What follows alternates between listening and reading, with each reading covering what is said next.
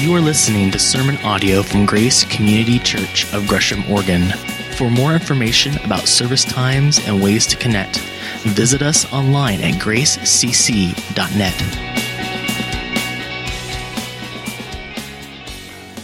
Well, it's great to see all of you. And this morning we continue our study in the book of Daniel, which is out of the Old Testament. And we'll jump into that here in just a little bit. But as I was preparing for our time in Daniel chapter 8, I was reminded of something um, from my childhood many, many years ago.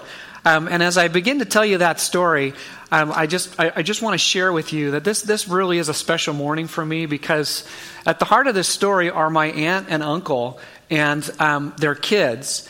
And technically, we're not related by blood, but we are so very much family. I have grown up with these family friends, calling them aunt and uncle, and they often um, well, we're just, we've just lived in different parts of the country, really, our whole lives. And so it's been rare occasions when our families have been able to get together, but we've still been very bonded. And whenever they've been able to come into town or we've been able to get to them, it's just been rich. You know, you just pick up where you left off. And they're just dear friends, and really, they are family. And uh, they've never heard me preach before live. They've, they've heard over podcast or internet, like folks will um, with this message, but they've never actually been able to hear me preach. And for some time, they've said, We're going to come, we're going to come. And it's, it's really a great effort for, their, for them to come. And I'm so pleased to tell you they're here this morning. My aunt and uncle, for the first time live, are going to be able to hear me preach. So, Aunt Pat and Uncle Jess, I love you. So glad that you're here and my folks came with them. My, my folks live on the other side of town. It's very difficult for them to get here as well, and they're here too. So this is a very rich, rich morning for me, and I'm, you can tell I'm not just a little proud of my family, right? I, I love them, and I'm very glad they're here. And being with them and really preparing for this morning takes me back many years ago, like I mentioned, to my childhood. Um, my family and I, we moved around every four to five years because my dad was a construction superintendent. So wherever he had a job was where we would land for four to five years till that job was done. And we were in Bend in this season of our lives. I was uh, the ripe old age of a second grader um, when we were in this season of life, and my Aunt Pat and Uncle Jess and their kids came into town. And I idolized my cousins, especially the boys. There, there were two boys and a girl in the family. And my, my two um, cousins were significantly older than I was, and they were just so cool. I just loved having them around. And in Bend, in this season of life, we lived uh, in this home that literally opened up onto a baseball field. I mean, it was just outstanding. That's where I learned how to play baseball. And right next to this baseball field was this park. So, literally, you know, it was like a 30 second walk to this park, which was just incredible for a second grader growing up. You know, just being able to go over there, it just felt like my backyard. Well, all that being said, there was this bully who lived in our neighborhood. And he moved in our neighborhood evidently not long after we did. And this kid really had it out for me. He was about three or four grades older than I was.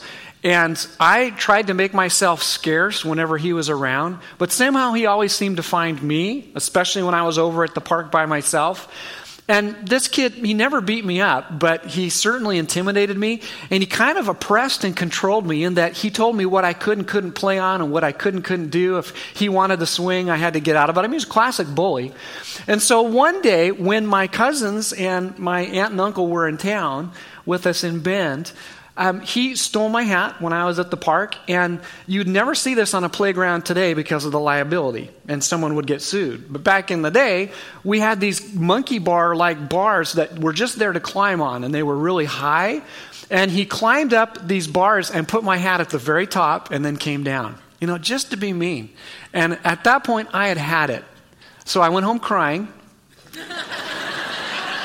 and went into my house and here are my two cousins. And they said, Well, what's wrong? What's, what, what happened? And the, my oldest cousin, Keith, you know, heard the whole story and he said, Oh, this is so not going to end this way. He said, You come with me. And so I went with my cousin, all of a sudden felt really big and mighty, and went with my cousin back to the park. My cousin found this kid, and this kid, well, we'll be kind.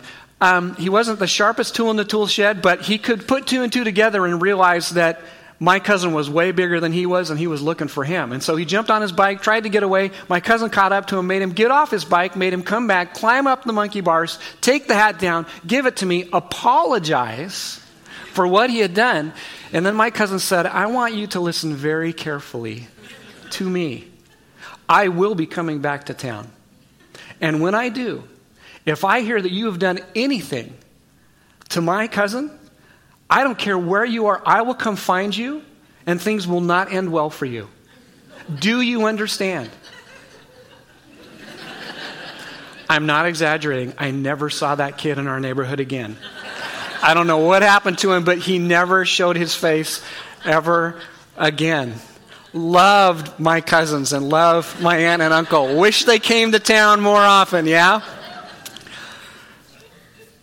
As we continue on in the book of Daniel today, that gives you somewhat of a flavor of what was going on in the lives of God's people. Most of us, probably all of us, have never been in exile. We've never been oppressed by someone else. We've never lived in a situation where, for the long haul, we're being told you can do this, you can't do that, mind your P's and Q's, on and on and on. We've never, most of us, ever been in that kind of an atmosphere and probably never will. But you need to understand that in this season of Israel's history, they were in exile in the kingdom of Babylon. And it was because of their choices that they were there. You see, if you'll remember back with me, if, as we think back through history, God delivered his people, the Jewish people, out of Egypt, brought them to Mount Sinai, made a covenant, made a commitment to them, and said, If you live like this, I will bless you. And I really, really want to bless you. And no one wants to bless our life and give us joy and give us favor more than God does. And so he said, This is how I want you to live. And if you will, I will, I will bless you beyond what you can imagine. But if you choose to disobey me, if you choose to settle for brokenness, if you choose to walk away from me, I will come to you. I will call you to repentance, which simply means to turn back. I will call you to turn back to me. But if you don't, eventually you are going to force my hand and I will punish you. And this is what I will do. And he told the people, You will lose your land, you will lose your homes, you will lose everything if you force my hand. Because God is loving and God is also just. And so for 400 years, God's people disobeyed him. Over and over and over again, he sent prophets to them to tell them, You are going to force my hand. I am going to have to punish you. You are on the verge of losing everything. Why are you settling for brokenness when you could have blessing? I want to bless you. I love you. You are my most cherished possession. Please let me bless you. And the people over and over again for 400 years no, no, no, no, no. And so God did exactly what he said he was going to do. He allowed the kingdom of Babylon, the world's first superpower, to sweep through the area, to completely obliterate the kingdom, and to take them into exile. And what Daniel 8 in the Old Testament is all about is this season of life and so, through the life of Daniel and Shadrach, Meshach, and Abednego, we, we, we see how God still hasn't given up on his people. He never does. And is coming back again, even when they're being punished, to call them to repentance. And so he begins to give Daniel a snapshot, a picture of the future, and to show what he's going to do for them and how he is eventually going to bring them back out of exile and, and restore them. So Daniel begins to have a series of visions. We looked at one last week, um, actually the last two weeks, with Gary Breshears and with Matt Patrick last week. Matt and Gary, between the two of them, did Daniel chapter 7. It is the best, it's the best messages I've heard on Daniel 7. And as, as uh, Matt told you last week, most sermon series in the book of Daniel stop at Daniel chapter 6. So, in many ways, we're, we're, we're driving off the map now as we continue through 7, 8, 9, 10, 11, and 12. And, and in fairness, I think most series don't go into these chapters because they're complicated and they're challenging and they're difficult because this is a form of literature now that we're into that no longer exists and that most of us do not have a frame of reference for. It's called apocalyptic and apocalyptic literature existed about 200 years before the life of Christ and then prevailed for another 200 years and then it began to vanish as a, as a literary form. And so it lasted about 400 years and then went extinct. So most of us don't have a frame of reference for this. So I want to give you just real quickly a primer for Daniel chapter 8, but also for this type of literature we're looking at, and then we'll go right into the chapter. As mentioned, this is an extinct form of literature. It's very predictive, it's very prophetic. It's very futuristic and it's highly symbolic. And as we read this, you'll see these depictions of nations as animals, and it all just feels really kind of weird and outlandish. But before we go too far down the weird scale, do we use animals to represent nations and nationalities today? Well, what is the symbolic animal of our country? The eagle. What is the symbolic representation of Russia? A bear. What is the representation of China? A dragon. Not quite so weird after all, right? So, as we read this chapter, you'll see these animals that represent nations. And apocalyptic, really one of the main focuses of it, was to give God's people hope in suffering. It's always written to God's people who are suffering and hurting and struggling, oftentimes in exile, being oppressed, feeling like God has walked away when the absolute opposite is true. And again, just to equip you to read the Bible for yourself, which we're always wanting to try to do, the best interpreter of the Bible is the Bible. Always. And in this vision we're about to see, Daniel will have this vision. An angel will, will appear to him, the angel Gabriel. He will explain the vision to Daniel. He will tell us what these symbols mean and, and help us unpack some of what's being communicated here. So, just again, give you a primer for what we're about to read, you're going to hear a, a depiction of a ram. That ram represents the kingdom of Medio Persia. And you're going to hear a goat described. The goat represents Greece, and this is given to us from the angel's interpretation deeper in the chapter. So keep that in mind as we begin to read this. And this is what we're going to emphasize over and over again is the reality that what was prediction and prophecy in Daniel's day is now history for us. With the benefit of history, we can look back and see how everything that was predicted hundreds of years before it happened on the world stage played out exactly the way God said it would. It is unbelievable. Let's look at that together. So, in the third year of King Belshazzar's reign, I, Daniel, had a vision after the one that had already appeared to me. And that's the vision we looked at last week in Daniel 7. So, this is a couple years later. In my vision, I saw myself in the citadel of Susa in the province of Elam, and in the vision, I was beside the Ulai Canal. We know exactly where these landmarks are today. This is modern day Iraq. The Ulai Canal is now dry. It's been dry a couple thousand years, but it was a major canal in Daniel's day. So, this is where this vision took place. I looked up, and there before me was a ram. And who does the ram represent? Medio Persia. Okay? With two horns standing beside the canal, and the horns were long, which is symbolic of power. One of the horns was longer than the other, but grew up later. We know from the benefit of history and hindsight, this is describing the rise of the Median Persian Empire, but this is the Medes now coming to power over Persia. So the strongest king was a, a Median king.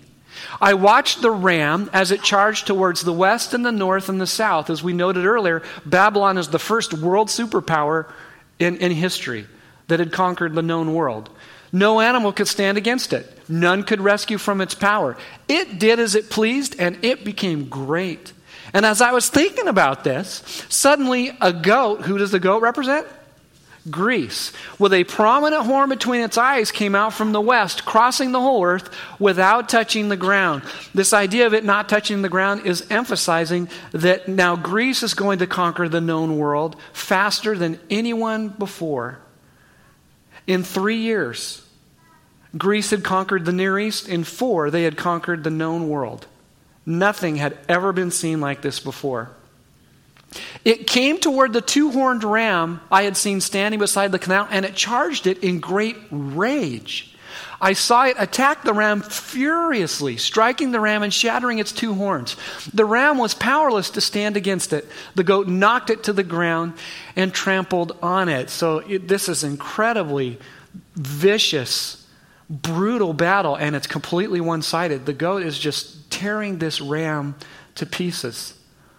And again, more detail for us to understand. The Medo Persians had invaded Greece a number of times. And this leader, this great horn that's being described that came up out of Greece, is Alexander the Great. And this happened on Alexander the Great's watch. Xerxes and his father before him had invaded from Persia, and the Grecians hated the Persians for it. And so when it came to conquering them, it was brutal. None could rescue the ram from the goat's power. The goat became very great. And by the way, what was Alexander's name? Alexander the Great. But at the height of its power, the large horn was broken off, and in its place, four prominent horns grew up toward the high winds of heaven. Folks, this was written 216 years before the life of Alexander the Great, and it predicts in great detail what would happen. At the age of 32, after conquering the known world, Alexander the Great unexpectedly died. Most historians believe from alcoholism, he drank himself to death. His two sons were murdered and his four generals took over power. And how many horns grew up? Four. One of them came, out of one of them came another horn, which started small, but grew in power to the south, south and to the east and toward the beautiful land. Lots of detail here, but just a, just a few things here. Eight generations after one of those generals, one of those four generals had come to power, eight generations of kings later, Antiochus Epiphanes, history tells us, rose on the scene. And he started out small. He was not the rightful heir to the throne. And how he came to the throne is about to be predicted. And when he came to the throne, the beautiful land that's being referred to is Israel. That's another biblical name for Israel. This is what happened. This horn grew until it reached the host of heavens, so symbolic language here, right? And it threw some of the starry host down to the earth and trampled on them. So this person is going to set themselves up against God Himself. It set itself up to be great as the commander of the army of the Lord. Nothing pretentious there. It took away the daily sacrifice from the Lord, and his sanctuary was thrown down. Because of rebellion, the Lord's people and the daily sacrifice were given over to it. History tells us that when Antiochus Epiphanes came to power, he oppressed God's people in a way that had never been done before. It got so bad, he went into the temple, sacrificed a pig, which was considered an unclean animal to the Jewish people, sacrificed a pig in order to defile the temple, and then put up statues of Greek gods right in the heart of the temple to thumb his nose at God and to completely discredit and disparage God and to oppress God's people. It was awful. And this horn prospered in everything it did, and the truth was thrown to the ground. I mentioned there are details here about how Antiochus came to power. The angel goes on now to explain what the vision means. A fierce looking king, a master of intrigue, will arise. Antiochus, because he was not the rightful successor to the throne, he got into power through manipulation, coercion, and assassination. He was never supposed to be there, but he was a master of intrigue. And that's how he became strong. And it said he would cause astounding devastation. When he came to power, when he descended on Jerusalem with his armies, he killed 80,000 people in the city of Jerusalem alone. Do you know what the population of Gresham is? About 109,000 now. Can you imagine 80% of our city being killed in a single battle? Can you imagine looking around this room and having 80% of us killed? And that's what this guy did. It, it was incredible devastation that he brought with him. He will destroy those who are mighty, the holy people. He will cause deceit to prosper, and he will consider himself superior. When they feel secure, he will destroy many and take his stand against the prince of princes. Yet he will not be destroyed, yet he will be destroyed, rather, but not by human power. And how did Antiochus Epiphanes die? No one killed him. Again, remember, this was written now 315 years before this happened. He died of a broken heart. History tells us that when he tried to invade another country and his army got destroyed, and when the Jewish people were finally able to muster their strength and rise up against him, and these two events happened at about the same time. It's known as the Maccabean Revolt. The temple was restored, his army was destroyed, his other army had been destroyed, and so this man realized that his power was over and he died out of grief and remorse. What incredible detail. So, really? Who cares? What difference does it make? Well, it makes an incredible difference. Because when we begin to realize that everything that was written here in the book of Daniel was all future, and it played out exactly to great detail the way it was predicted to do hundreds and hundreds of years later. What does this tell us about God? This tells us that God has got the big picture. God can be trusted. He can be trusted with the big picture and he can be trusted with the details. And is this ever relevant for us today? Does it feel like our world is ever out of control? Does our country ever feel like it is spiraling out of control? I mean, just earlier this week, the, the 1st of May, supposed to be a time of celebration, what's going on in our country? Riots. In almost every major city, our country is more polarized, more divided than ever. We've got a North Korea who we hope doesn't have nuclear weapons, but might. We have Tomahawk missiles from our ships going into Syria in, in, what's going on there. You know, you begin to look around the world and you go, holy cow, what is going on? Things are out of control. No, they're not. Feels like it at times. But we have a God who is constantly at work, even when we can't see that work. And so that's why it's so important that when we read something like Daniel, we remind ourselves all this was in the future, all this was predicted, and it played out exactly the way God said it was. How do you think it felt to the average Jew who was living in Daniel's day? They lost their homes. They lost their country. They lost the blessing of God, and many of them thought they had even lost their God. Can you imagine being them? And yet there's hope. They did not lose their God, and neither have we. God is at work. His kingdom is expanding. He is doing what he said he would do. And yes, someday he is going to come back. But boy, that's hard to cling to when you feel like God's walked out on you. You ever felt like that? Gosh, in, in a room of folks this size, just I just guarantee there are some of you with what's going on in your life right now, the pain you're walking through, the struggle you're having, the heartache you're up against, it feels like to you God has walked out on you.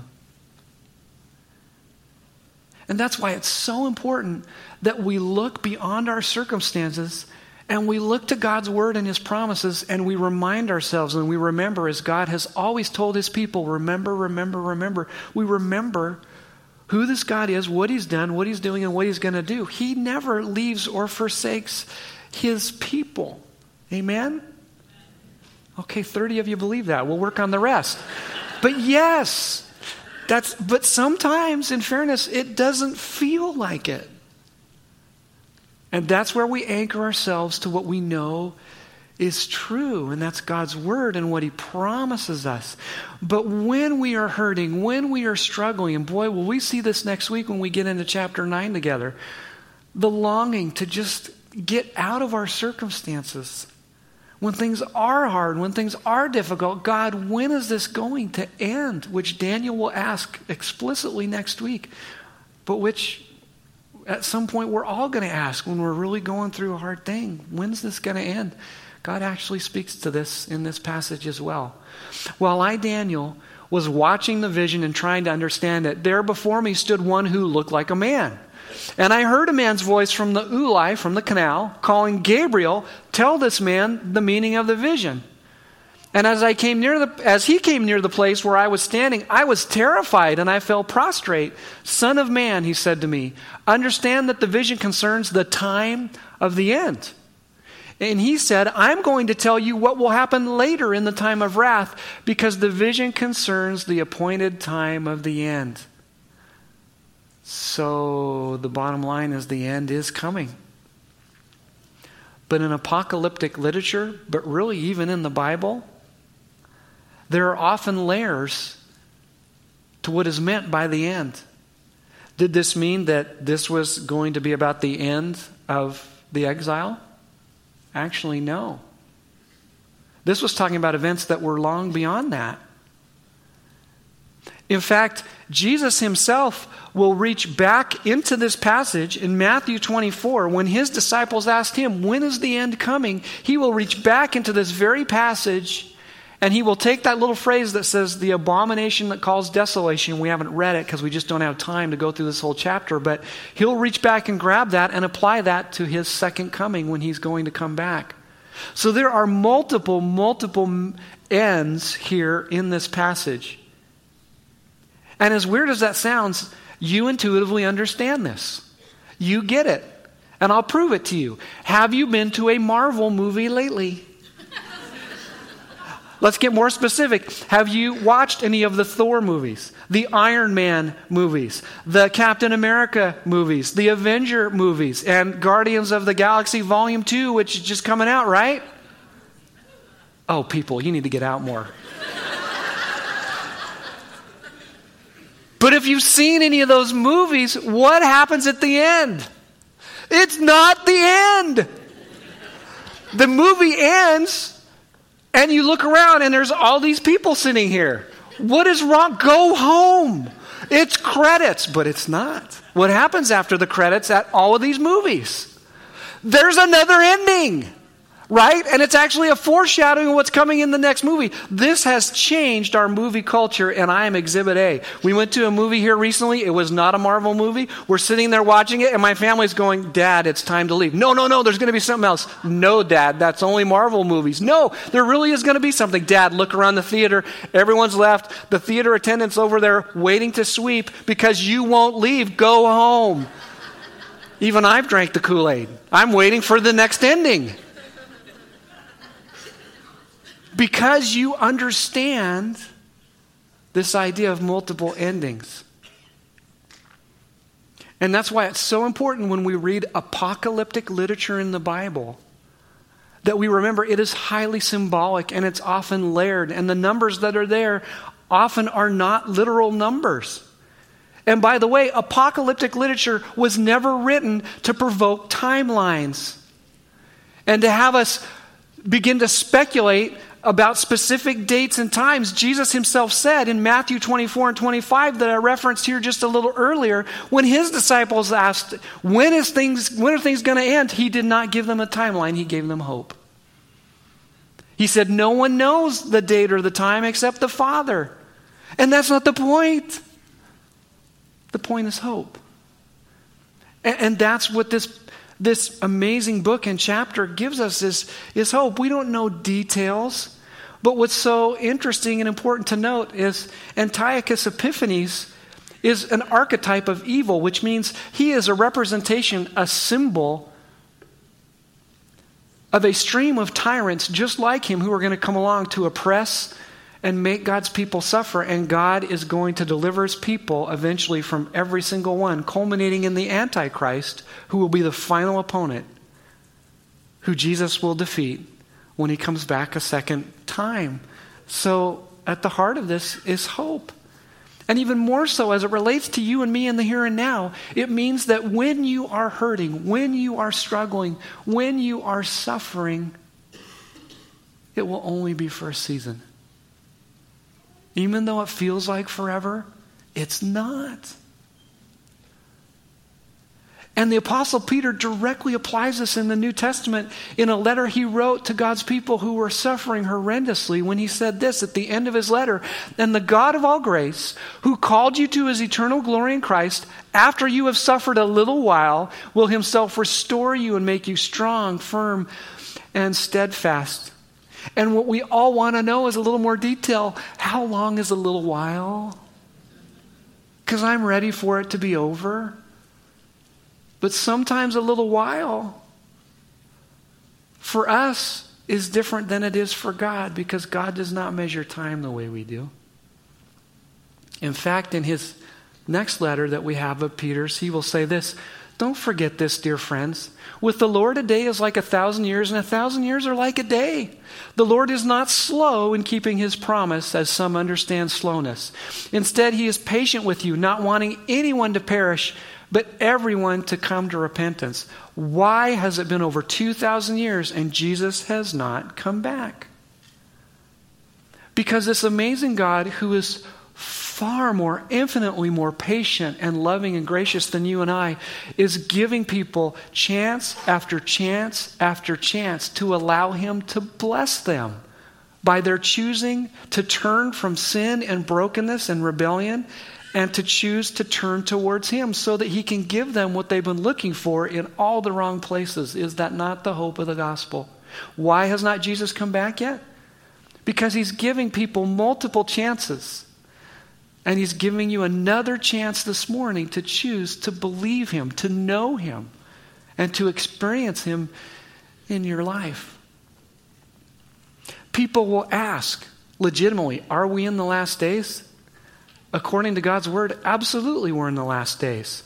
Because the last days have been here for the last 2,000 years. Especially when you read the New Testament, the death, burial, and resurrection of, the Jesus, of, of Jesus was the beginning of the end for God's people and this broken world in a good way.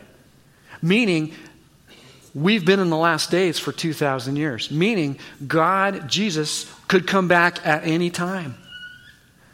And therefore, the real question we need to ask is not are we in the last days? The real question we need to ask is so, how should we live? In light of that reality. And Daniel tells us it is embedded in a little phrase at the very end of this chapter. And it is hugely practical for you and me. So after this vision, this is what Daniel says I, Daniel, was worn out. I lay exhausted for several days. And then I got up and I went about the king's business. Did you catch that? He went back to work. I was appalled by the vision. It was beyond understanding. How should we live? We need to be about the king's business. We're, we are not to be setting timelines and trying to set dates. We are to be living our lives every day faithfully in the ordinariness of what we would call life for God. Little k and capital K. Go about the little k king's business. Go to school. Go to work change diapers, live your life, but live it for the king. How you live your life matters.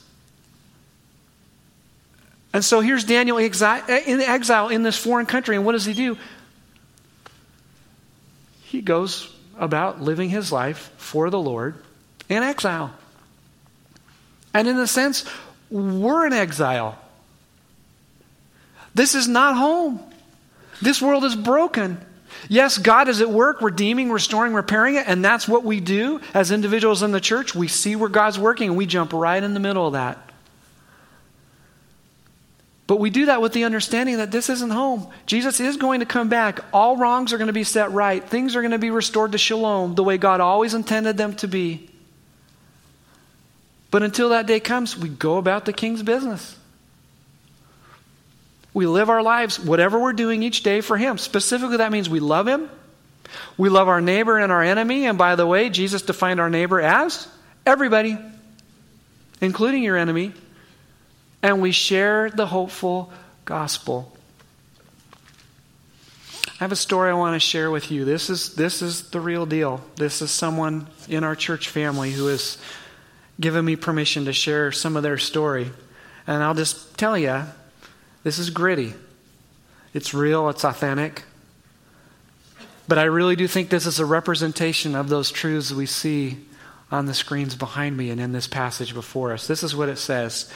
When I heard the words colon cancer, I went into shock. Anguish, anxiety, and fear pounded through my veins.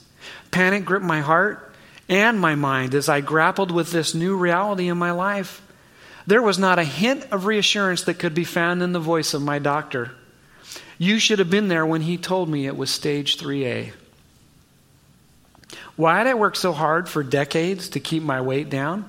be active with daily walks and exercise, eat a healthy diet of mostly plants and whole foods. I thought I would avoid diseases like cancer and heart disease because of my lifestyle.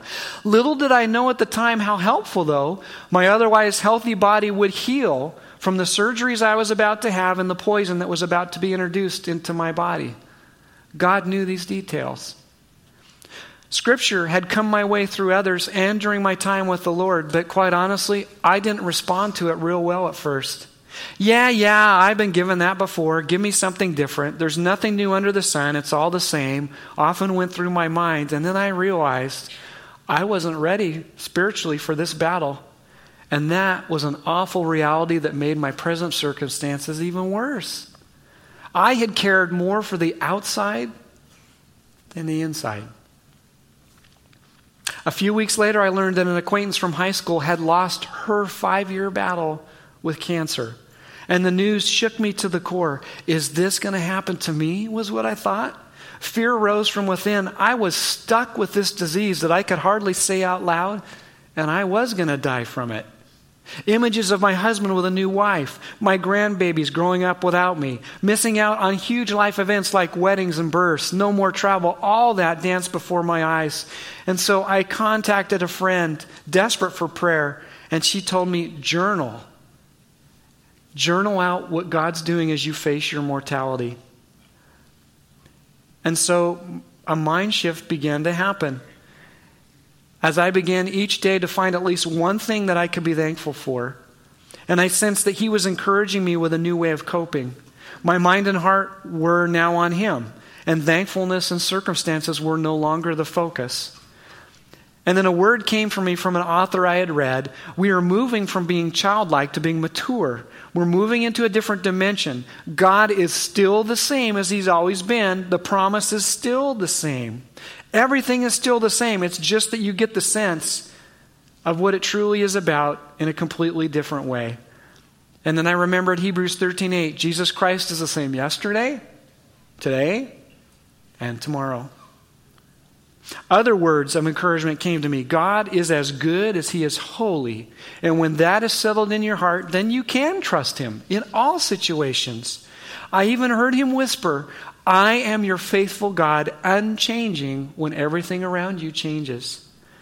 Now, as I face my 12th and final chemo treatment, I pause. I'm excited to be done with chemo, but I would be dishonest if I didn't admit fear of what my scan may reveal. My humanness is pushing forward, but so is hope. Hope in a heavenly Father hope for a long and healthy life, hoping to hear the words cancer free five years from now. God has been faithful. He has teamed me with an oncologist who is positive and encouraging as well as knowledgeable. God has answered prayers. I've had minimal side effects from the chemo. God has been good. He continues to guide me spiritually to a new maturity. God is the same yesterday, today, and tomorrow his words and wisdom stand the test of time. Therefore, I will be brave and I will call forth life. This morning, as we continue to worship together, communion reminds us that we can be brave with whatever's facing us because we have a God who gives life. Communion is all about a God that can be trusted. And, folks, at the end of the day, there will come times in your journey without fail. You will come to a point where you will wonder if God can be trusted. If he has left the scene, if he truly does care, why is he allowing this to happen? Why doesn't he change things? At the end of the day, you can trust a God who will die for you.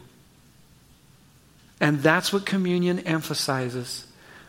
That through the death, burial, and resurrection of Jesus, if you will respond to that by receiving Jesus into your life, you have life.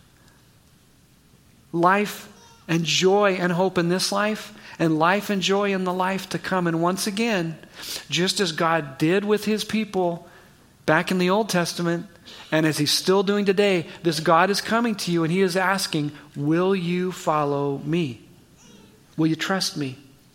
And it starts with a defining moment where you choose to give him your life. And so I am going to pray here in just a moment. And if you would like to receive this Jesus, the one true God, into your life, I want to give you the opportunity to do that. And then I'm going to invite our ushers. They'll come forward and we're going to serve you these elements. And I ask that you hold on to them once you get them, and then we'll celebrate communion together. So, would you pray with me? Lord, I pray for anyone here who is doing business with you and realizing or even questioning that they may not know you. Lord, I pray they would not let another moment go by without receiving you into their lives by just saying between you and them, Jesus, I receive you into my life. I choose to trust you starting now. And I thank you that you love me, you forgive me, you give me new life, and you will never leave me. And Lord, for those of us here who do know you, would these elements remind us of what you've done for us? You are the source of hope. You can be trusted. And yes, someday you will come back. But until you do, we choose to live for you, to be about the King's business by joining you in the work that you're doing in our lives and in the lives of others. Thank you, God. You are so good. And thank you for this time to be with you and your people. In Jesus' name, amen. Thank you for listening to sermon audio from Grace Community Church. For more information about service times and ways to connect, visit us online at gracecc.net.